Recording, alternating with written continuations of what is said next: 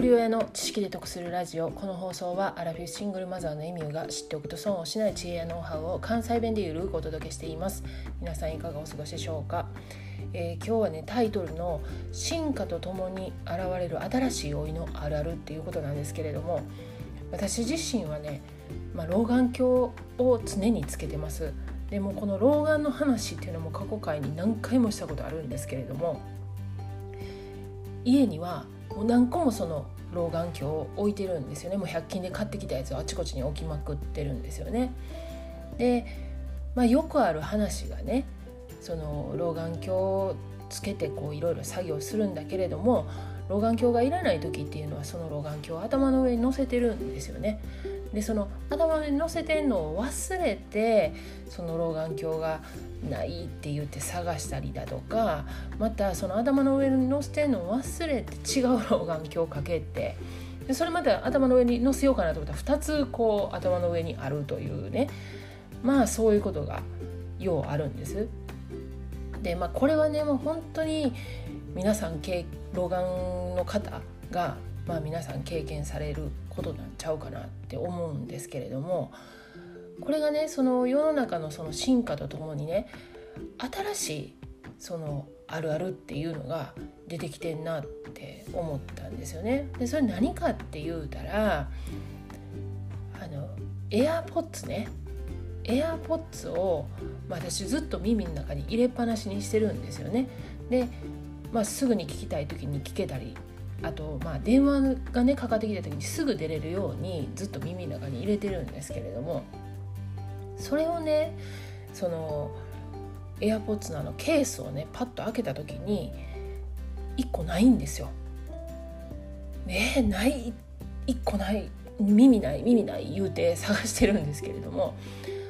ほんならねもう耳の中に入ってたっていうね、まあ、これもようやるんですよね。これも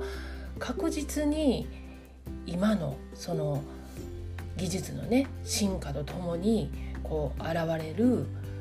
まあ老い新しい老いのねあるあるやともこれまあ老いだけじゃないかもしれないね老いてない人もみんなやってるんかもしれへんけれども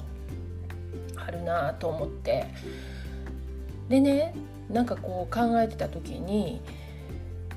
老眼ってね、まあ、昔の人ももちろんあったわけなんですよね。じゃあ老眼鏡ってちょっといつから出てきてんやろうと思ってね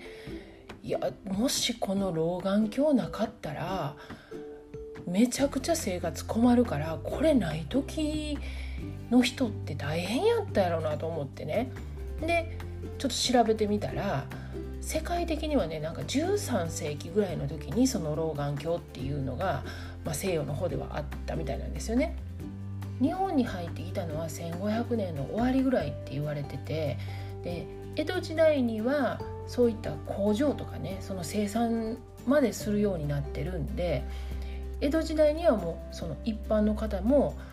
メガネっていうのが手に入るような状態やったそうなんですよね。でそれを考えたらねその当時にその老眼鏡が出てきたっていうのはもうめちゃくちゃ画期的やったやろうなと思うんですよね画期的っていうかめっちゃ助かったやろうなと思うんですよね。でその老眼鏡になって困るのは字が読めないっていうだけではなくて手元の作業がしづらくなる針に糸通すのもそうですしその家事するのもそうですし、まあ、そういった技術的な仕事をしてる人なんかはもうどんどんどんどんその細かい仕事ができなくなるんでそういう人たちがその老眼鏡出てきた時にもうめちゃくちゃ助かったやろうしもう本当にうわ時代やなと思ったと思うんですよね。もうそんな考えられへんなってもうめちゃくちゃ進化したよなってその当時の人も言ってたと思うんですよね。でそれと同時にもうこの眼鏡出てきてまあ、かけてる間はええねんけど忘れてこうピッとこう頭の上に置いたらもうそれ忘れて老眼鏡ない老眼鏡ない言うて探してるねんとか言うてんのもその当時のあるあるやったかもしれないですよね。でもその当時にその今みたいな眼鏡の形してたんかなと思ってそれもちょっと調べてみたんですよね。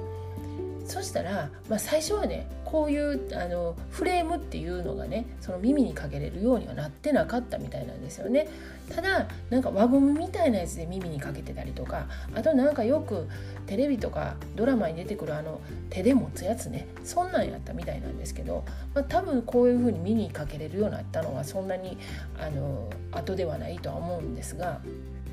あとね調べてて一つ面白いなと思ったのが眼鏡のねこの鼻に引っかかるとこありますよねこれ鼻当てって言うんですけどこの鼻パッドみたいなね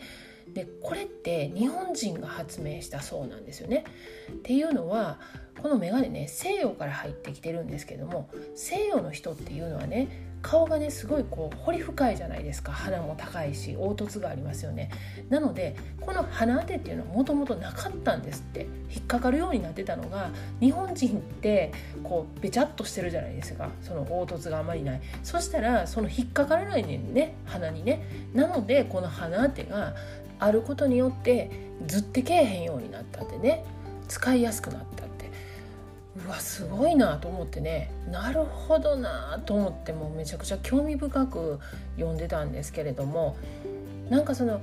歴史でねそのこう江戸時代とかその鎌倉時代にねその武士がどうやとかっていうのってなんかこう自分とは全然その関係ない話でその学生時代も全然こう頭に入ってこなかったんですけれどもこういうふうにそのその時代の人も老眼やったし老化現象あったやろうしと思って生活にね密着したことになってくると急にねその興味が湧いてくるんですよね。っていうことはこう50年後100年後200年後ってこう未来の人たちからの歴史を遡って見た時もね同じでその私たちがその老眼鏡をかけてたっていうのをね知るとねえーって言ってもそんな目の前にこう煩わしいわちゃわちゃするもんかけとったんやなっていう風に思うかもしれへんしね。そう考えるとなんかこの歴史っていう大きい枠でね見るのも大事なんですけどもこの日常のなんてないことをね自分たちが知るっていうことも逆に発信するっていうことも貴重なんじゃないかなっていうふうに思いました。で今日は進化とともに現れる新しい老いのあるあるっていう話をさせてもらったんですけれども過去回506回忘れるとそわそわするものという配信をしてますここでもねその老眼鏡とかエアポッツの話してるんですけれども自分のねその過去をね思い出してその年齢別にね何が手放せなかったか何がなかったらそわそわしたかというお話をしています。概要欄にリンク貼っておきますのでよかったら合わせて聞いてみてください。では最後までお聴きいただきありがとうございました。今日も笑顔で。